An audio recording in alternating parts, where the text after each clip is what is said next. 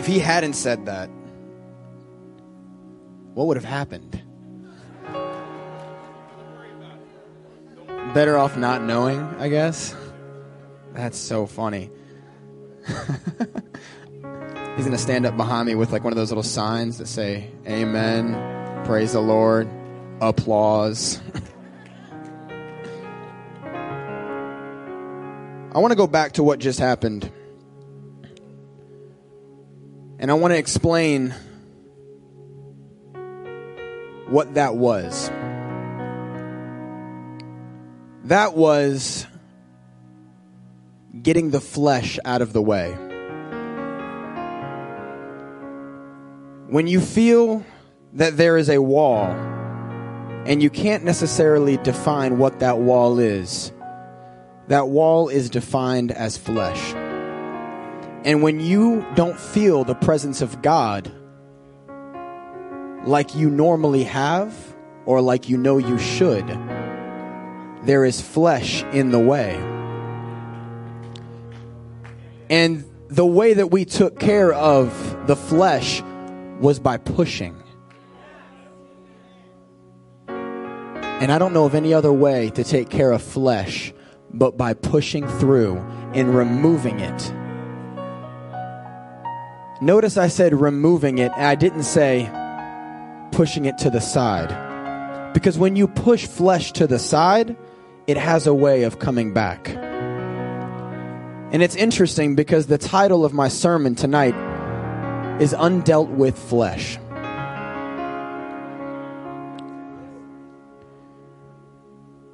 I've only been here for close to two months now. And I am so, so thrilled to see the direction that this church is headed. And as I was standing right over there, I felt God speak to me that Antioch is on the precipice of revival, but there is flesh that is undealt with. So we can get excited, we can rejoice, we can run, we can clap, we can jump, we can sing, but until the flesh is dealt with, there will be no revival.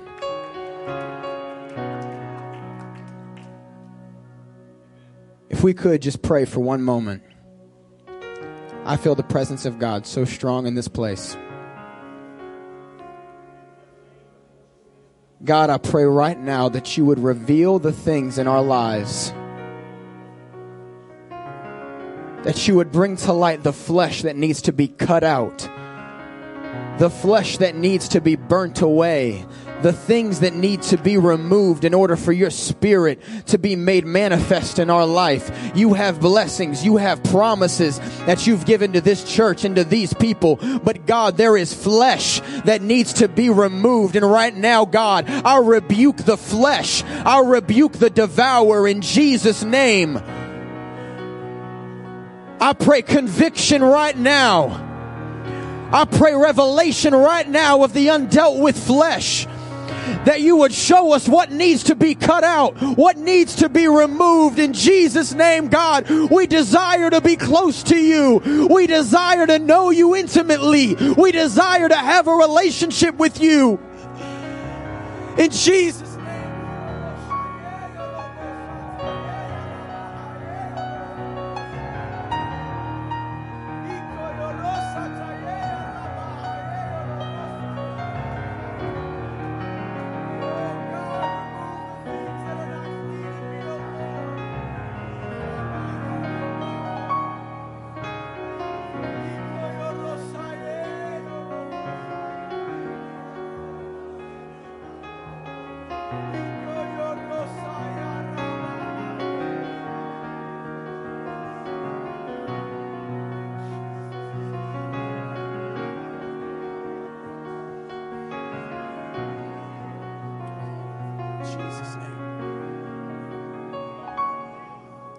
If you have your Bibles, would you turn with me to Romans 8 1?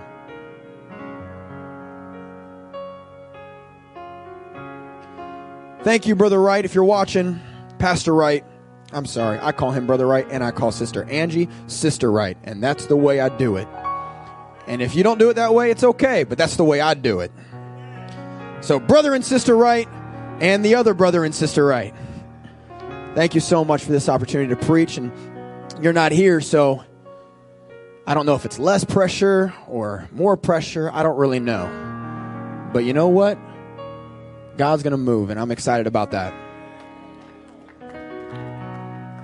Romans 8 and 1.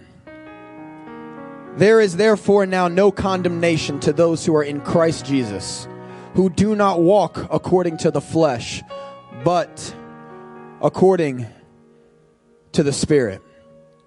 You may be seated.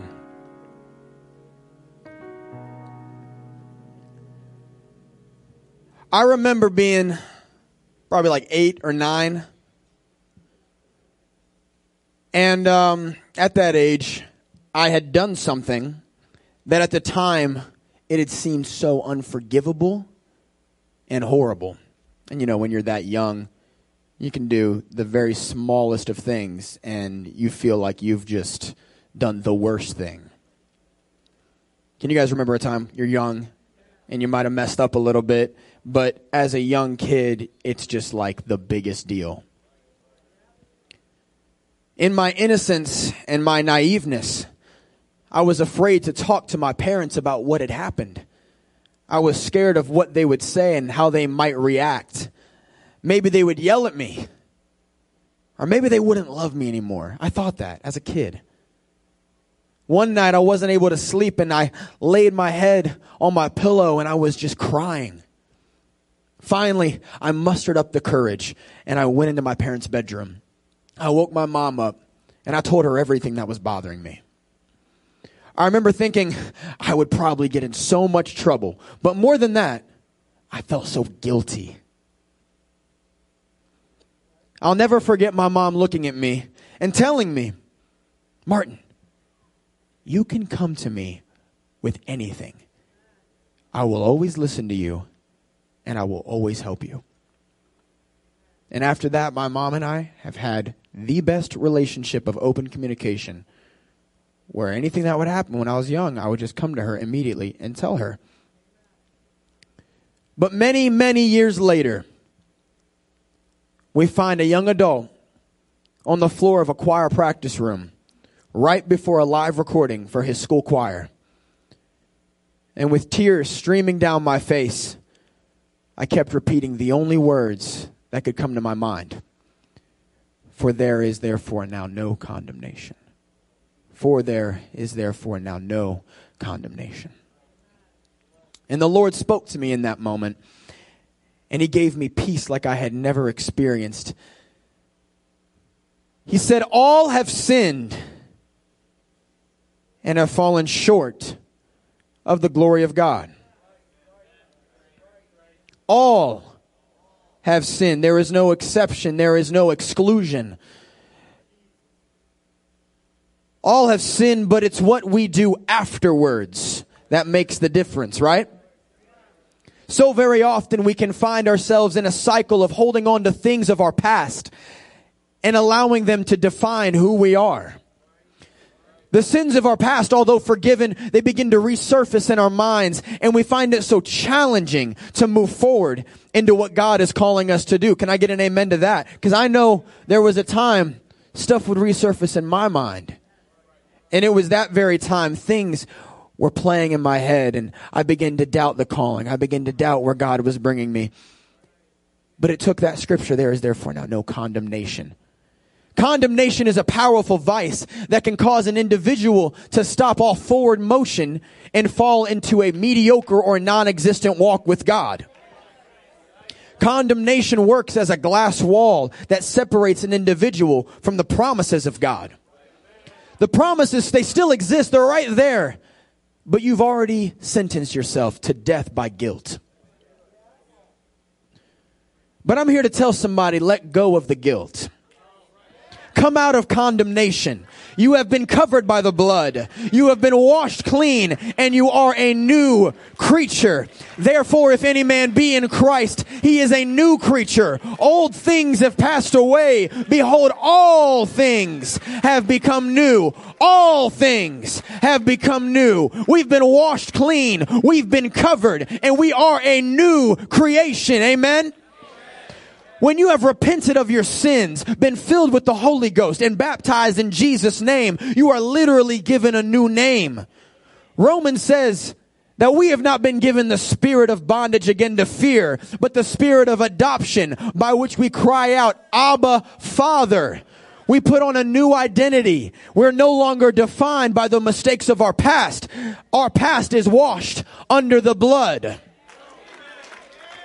When the prostitute woman was drug out of her home and thrown into the streets to be stoned, the Lord stopped by her, knelt down, and forgave her. He then looked at her and he said, Where are your accusers now? Stop condemning yourself and recognize the Lord has forgiven you. If there's somebody in this place and you're struggling with condemnation, you're struggling with the past, you're struggling with the things rising up and playing in your head, let me tell you right now, put those thoughts away. Come out of condemnation. Recognize God has covered you with the blood. For there is therefore now no condemnation to those who walk in Christ Jesus, who are in Christ Jesus, who do not walk according to the flesh, but according to the Spirit. This verse is encouraging, but it's only encouraging to a certain demographic. We've just spent some time being reminded of the fact that the blood has covered a multitude of sins, and we can rejoice in the knowledge that our past mistakes and self-induced failures have no grip or control on our future. But the scripture says that there is no condemnation for those who are in Christ Jesus and those who walk according to the Spirit, not after the flesh. So we have two things. We must be in Christ. And we must walk according to the Spirit. When you are initially filled with the Holy Ghost, you are then in Christ. But how do we remain constantly full of the Spirit? After the initial filling, you must remain full. 1 Thessalonians 5:17 says to pray without ceasing. Luke 9:23 says, "If any man will come after me, let him deny himself and take up his cross daily and follow me." 1 Corinthians 15:31 says, "I die daily." There's a pattern. It's every single day. So you ask yourself, how do I remain full of the Spirit after the initial filling? How do I remain in Christ Jesus? How do I get away from condemnation? There is a daily process. Far too often, we fall into a pattern of lackadaisical living. We can rely on head knowledge and previous patterns to dictate our current walk with God. But this fraudulent Christian lifestyle is not sustainable, and all of a sudden, we're no longer in Christ. I was on the phone with a friend of mine the other day, and he was talking about our experience at Bible college. And he said, Martin, for four years, I went to classes I learned theology. I learned doctrine. I learned how to have a relationship with Christ. And I walked away with head knowledge, but I had no heart experience. He said, I could quote scripture. I could talk to a Trinitarian and tell them all about oneness. I could speak to a Muslim and let them know how to find truth, but I had no relationship with God. And it was the revelation of the fact that head knowledge gets you only so far that drew him to an altar and made him realize he would never amount to anything in the kingdom if he only relied on reading his devotion every single day and never one time got in the presence of God and found himself in the spirit. And it was in that moment that I fell to my face in the prayer room and I said, God, I no longer wish to only have head knowledge. I no longer wish to only know the word just by this. I wish to know the word by this because of how I live, because of my daily sacrifice, because of my daily devotion, because I consistently will pray, because I will consistently get in the spirit. First Thessalonians says, I pray without ceasing. What does that mean? It means we literally walk in prayer. We literally talk in prayer. Every word that we speak gives glory to God. Everything that we do gives glory to God. Everything that we watch gives glory to God. Everything that we listen to gives glory to God. And so very often we can find ourselves justifying the things that are unclean, justifying the things that pull us away from relationship. And all we're doing is further solidifying head knowledge knowledge and moving away from relationship with Jesus.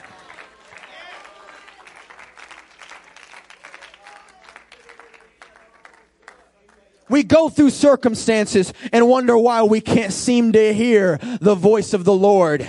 We try to pray and can't last for then a few minutes of vain repetition because we've lost the relationship. Hallelujah, hallelujah, hallelujah. I'm done. And that's all we got because that's all we actually have. We can talk the talk, but when it comes to walking the walk, we fall short.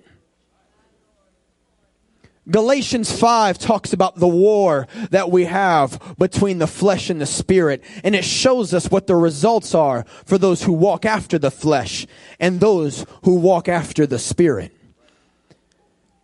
Verse 16 says, I say then, walk in the spirit and you shall not fulfill the lusts of the flesh, dying daily, praying without ceasing, putting on the whole armor of God.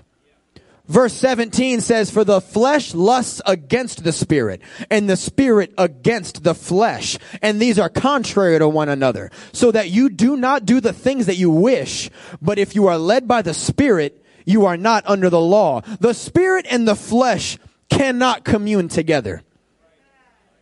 I don't care how hard you try. I don't care how well spoken you are. I don't care how cool you look. I don't care how big your Bible is. The spirit and the flesh cannot commune together. One person cannot fulfill the lusts of the flesh and still be led by the spirit. Scripture says no one can serve two masters, for either he will hate the one and love the other, or else he will be loyal to the one and despise the other. And let me tell somebody, we have too many fake Christians.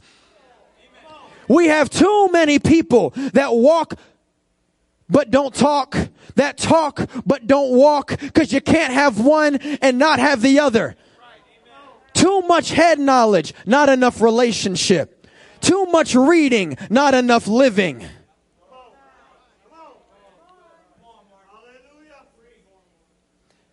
Now the works of the flesh are evident. And here they are.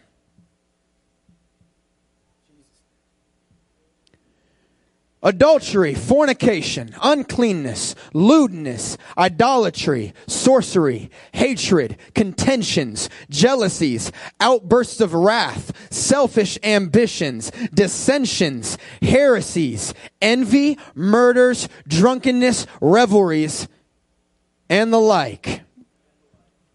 It doesn't end.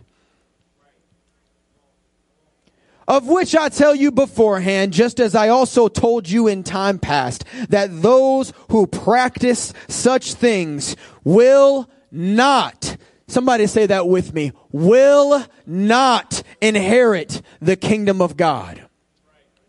That's a big list. And nobody, nobody wants to raise their hand and admit that they might have fallen under one of these things. But I will be the first to raise my hand and say, I can recognize a time whenever I was falling under these things. I can recognize a time whenever I was led by my flesh. I can recognize a time when I had no spiritual relationship. I had a lot of head knowledge. I knew how to talk the talk. But when it came to walking the walk, all of these things became evident. When we walk after the flesh and are not full of the Spirit on a daily basis, these things will make themselves evident in your life. It's unavoidable. When we live a life that is not consistently full of the Spirit, then they manifest themselves. Can anybody think of a time? Let the Lord work on your heart right now pastor said not too long ago when he preaches, he preaches to himself. I'm preaching to myself, and I want to be very transparent about that. This is a hard sermon for me to preach. God gave me this thought, and I struggled with how in the world am I going to preach this? Every single one of us deals with undealt with flesh.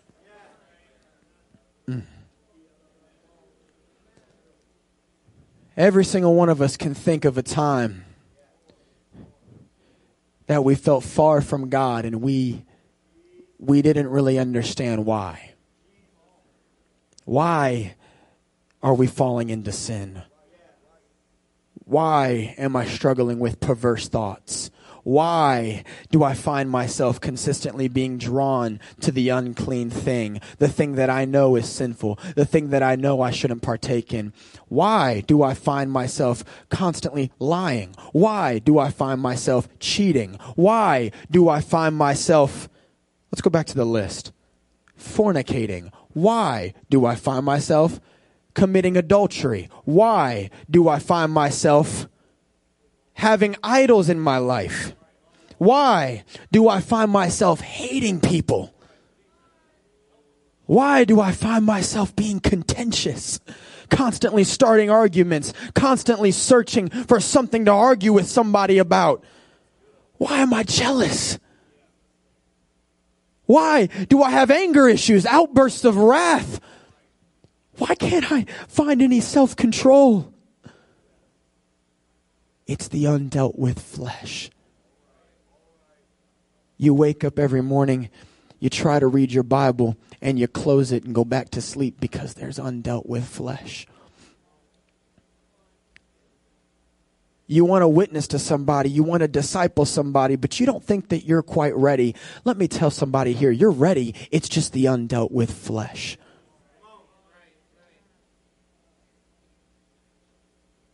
It's the flesh that we haven't put on the altar yet. It's the flesh that still remains in our hearts, and no matter how much we try to suppress it, it finds a way to resurface. Paul refers to these sins as the sins that so easily beset us.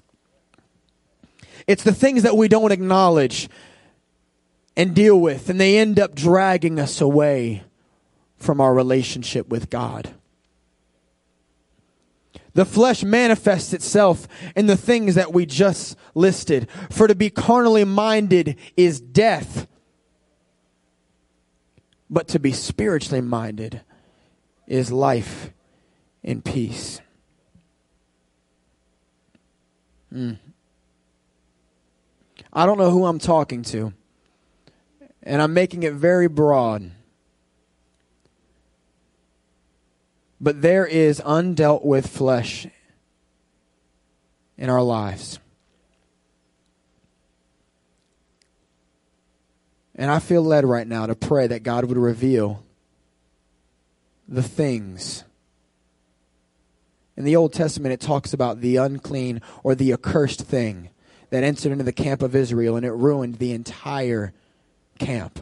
The whole nation suffered because of the one thing that the man hid under his tent that was cursed by God. And the flesh works in the same way. When you bring undealt with flesh into the church, it affects the entire thing. A little leaven leaveneth the whole lump.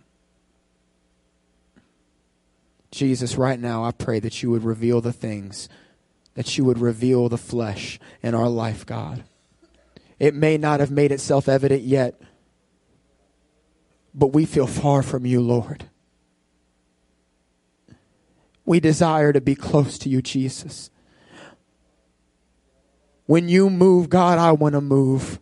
When you speak, God, I want to listen. And if I can't hear your voice, there's something blocking it and I want that removed. If I'm struggling to hear your voice, I'll remove whatever it is that's blocking your voice from speaking to me, God.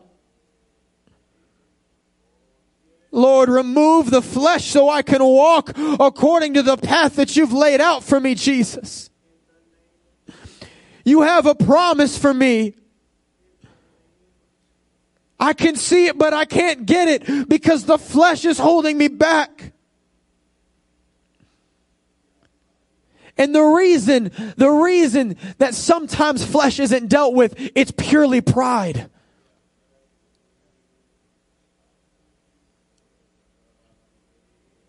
And we get caught up in ourselves. It's the head knowledge I was talking about. We get caught up in ourselves. We think we have it all together and then we don't deal with the flesh. This is the condemnation that Romans is talking about. It's more than just feeling guilty. It's literally a sentence to death by sin.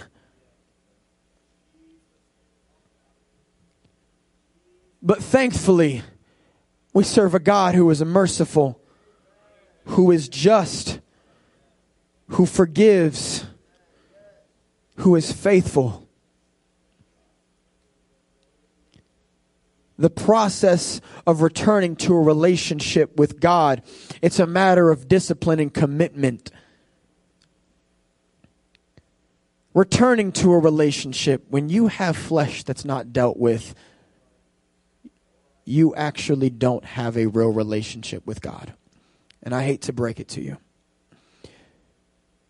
Because we can come to church and we can feel and we can move and we can jump. But when there's flesh that's still undealt with, there is a level of relationship that you do not have with the Almighty. And He's not keeping it from you but we keep it from ourselves by not putting the flesh on the altar, by not carving it away and placing it on the altar to be burned, not to return, not to be shoved to the side, to pop up and resurface later. This discipline of returning to relationship is accompanied with a feeling that we can often associate with condemnation. It's called conviction. Conviction is a God given warning, a reminder of the state of your life and the consequence of your decision. But there's a huge difference between condemnation and conviction. It's a fine line, but it's a big difference. Condemnation pushes you to the back of the church, while conviction brings you to the altar. Condemnation largens the gap between you and God, while conviction pulls you closer to his heart. Condemnation leaves you depressed, leaves you empty, leaves you feeling unwanted, leaves you feeling like there's no one there for you, leaving you f- feeling unloved. While conviction allows you to recognize the state of your life, allows you to recognize the mistakes, allows you to recognize the flesh. And conviction brings you to the altar to carve away the flesh Never, never, never let your conviction die. The Bible calls this the searing of our conscience.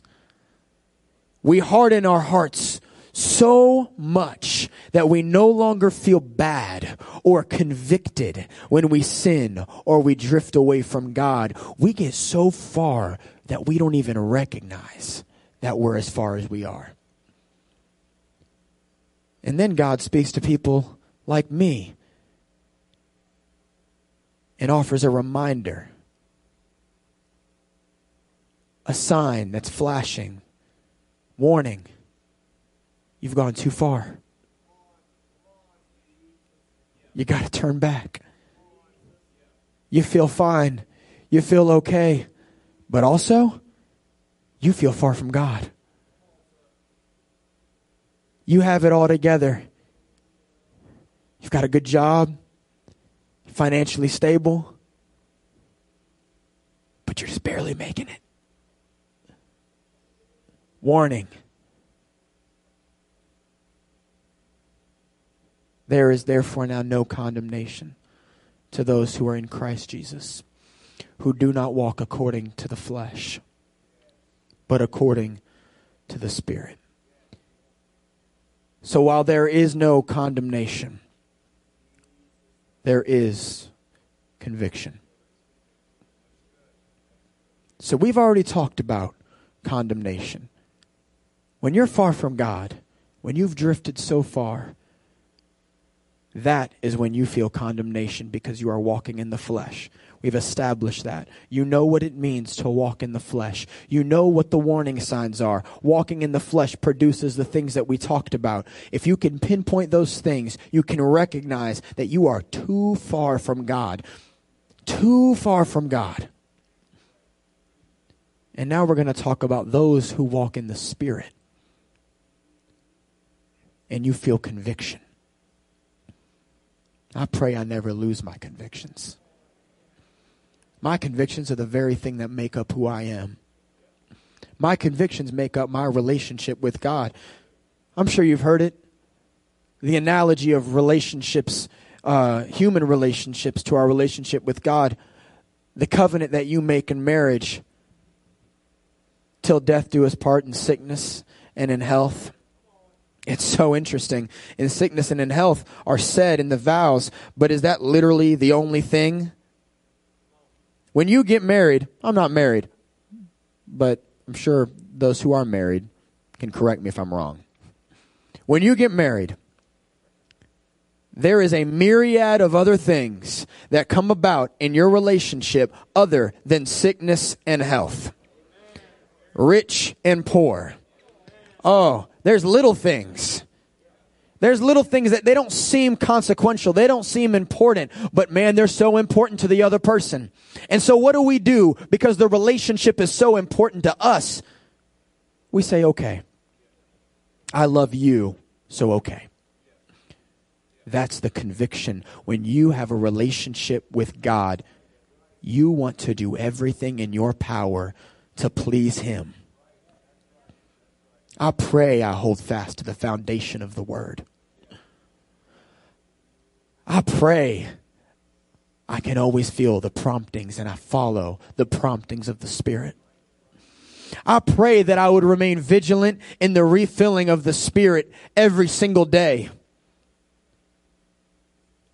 Because when I am refilled with the Spirit every single day, other things make themselves evident in my life, just like when you walk in the flesh.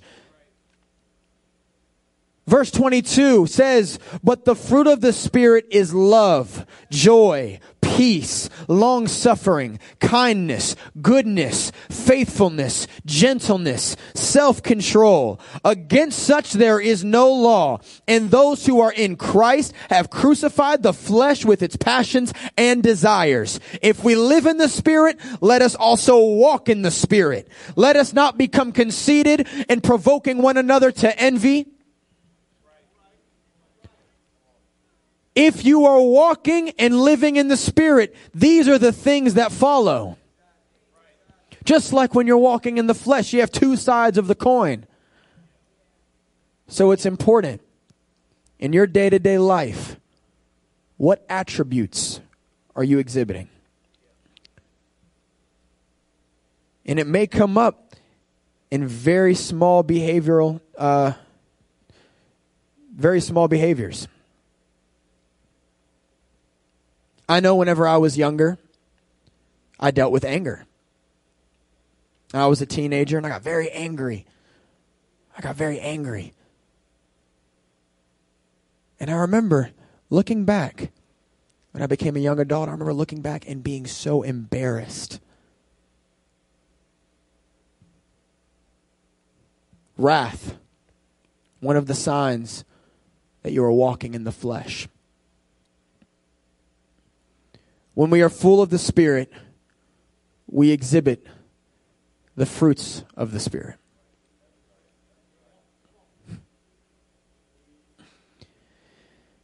Hebrews 6, and I'm closing up here. Hebrews 6 talks about the hardening of our hearts.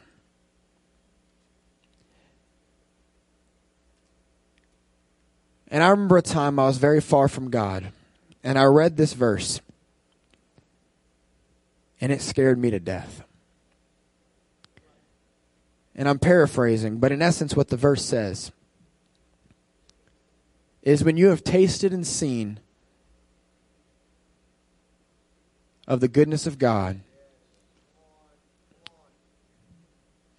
later on it says, and you have also put his name to an open shame that it is impossible for you to come unto repentance. There is a point in our life that when we stray so far from God and we have continued to walk in the flesh and we have continued to abide our flesh and we have continued to acknowledge our flesh, that your heart becomes so hardened that you no longer seek repentance and you no longer desire forgiveness. And it's nothing that God has done, but it's the progression of walking in the flesh. It says it's impossible for you to come unto repentance, and your end is to be burned. And I remember reading that verse and weeping because I didn't desire forgiveness. I would go to church. God would be moving. People would be crying in the altars, and I would be sitting in the pew watching. On the outside, people would look at me and say, Oh, he's, oh, he's clapping. He lifted his hands once or twice. And then I would leave and I would walk in the flesh. And I would do the things of the flesh. I would find myself falling into sin. And at that point in time, I didn't even acknowledge it as sin because I was so deep in the flesh that my heart had become so hardened and my conscience had become so seared that even the most obvious sin was no longer sin. And it looks different for every single one of us. It's more obvious for some and for others, it's not in your face, it's not very obvious. It may come down to just the time you spend doing certain things, the time you spend on media, the time you spend hanging out with certain people, the time you spend on your phones the time you don't spend in your word, the time you don't spend in prayer. And it could be more severe things falling back into old lustful ways,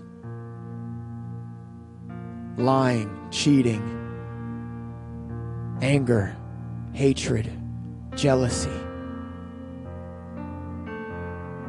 But until the flesh is dealt with,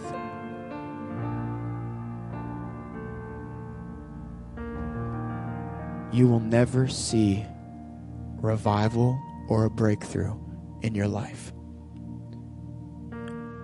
until the flesh is dealt with. you will always have a mediocre relationship with God. And there will be a point in time where you'll look back and wonder what you're even doing, and you will walk away from the truth that you know. And I've seen it happen so many times. I've seen it happen to friends. I've seen it happen to family. Because of a heart issue, flesh that has not been dealt with. The very thing that they gave their entire life to at one point becomes nothing because it's not important. It's not priority. Flesh becomes priority. And until you carve it out of your life, until you get rid of the things that are keeping you from the promises of God, I fully believe what God told me. Antioch is on the precipice of a very serious and very strong revival. And if you know what a revival is, it's not whenever new people come in. It's whenever the church experiences an awakening like they've never experienced before. Revival isn't a new soul knowing who God is. Revival is an old soul recognizing that God is. I pray right now that we could experience a reviving of our hearts, a reviving of our minds, a reviving of the relationship. Take me back, God, to whenever I first knew you, to whenever I first was at the altar and I gave my life to you, Jesus, when you first infilled me with the Holy Ghost. God, I pray that I would continuously be filled with your spirit that I would never walk on empty, that I would never rely on head knowledge, but I would continuously be filled, but I would continuously stay full. God, I can't walk on empty. I can't live on empty. I don't want to look back and wonder why I'm doing what I'm doing.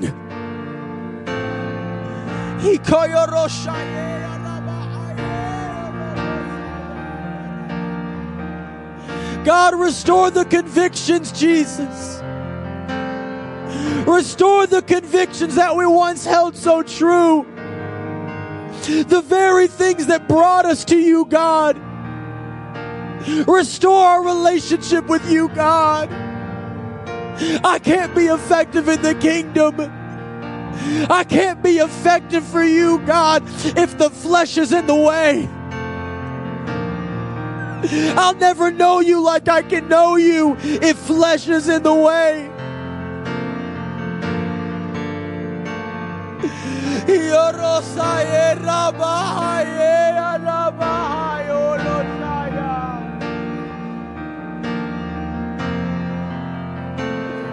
I pray someone finds an altar right now and makes a commitment let this moment be a catalyst that propels us into revival.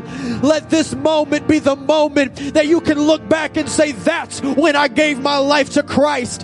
That's when I redid my vows to Jesus. That's when I said, God, I want to follow you. I want to know you. I want to be full of your spirit. I want to be full every single day.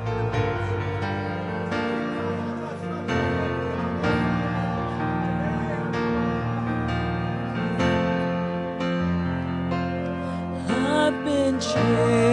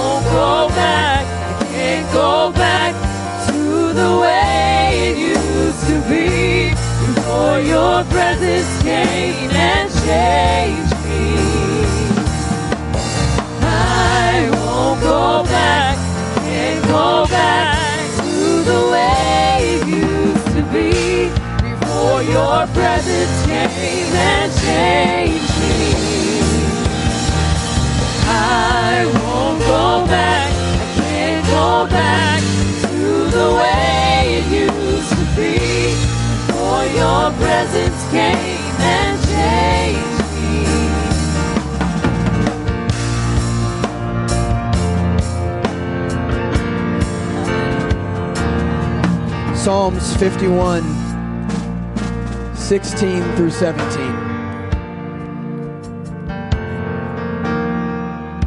For you do not desire sacrifice, or else I would give it.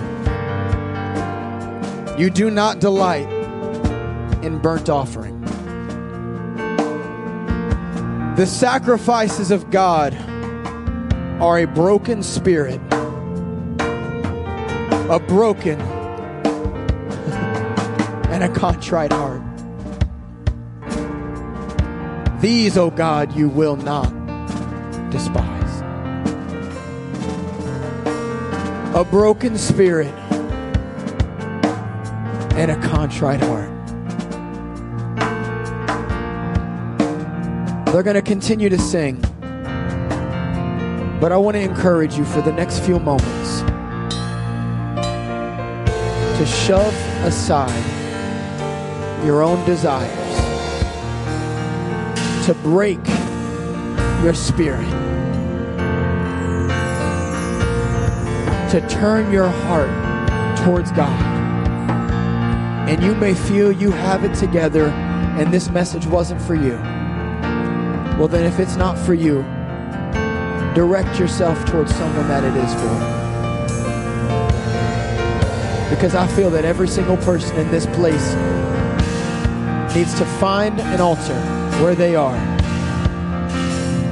and needs to cry out for a closer relationship with Jesus.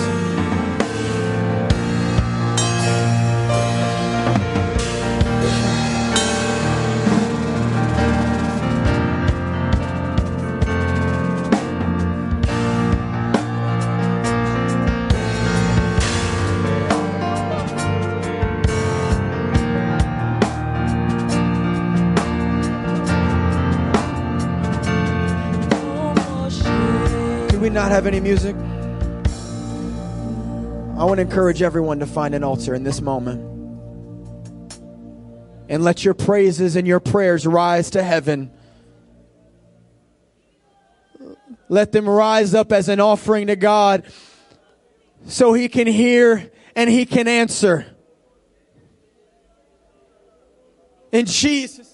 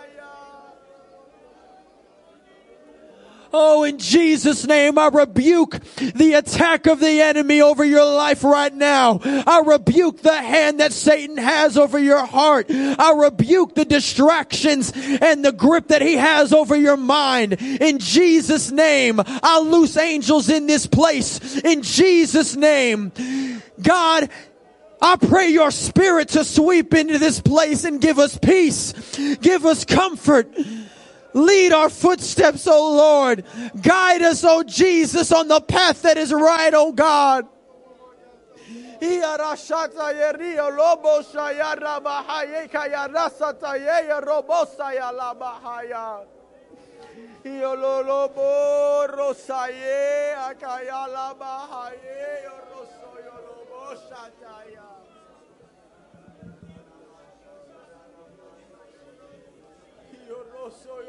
Oh, Jesus.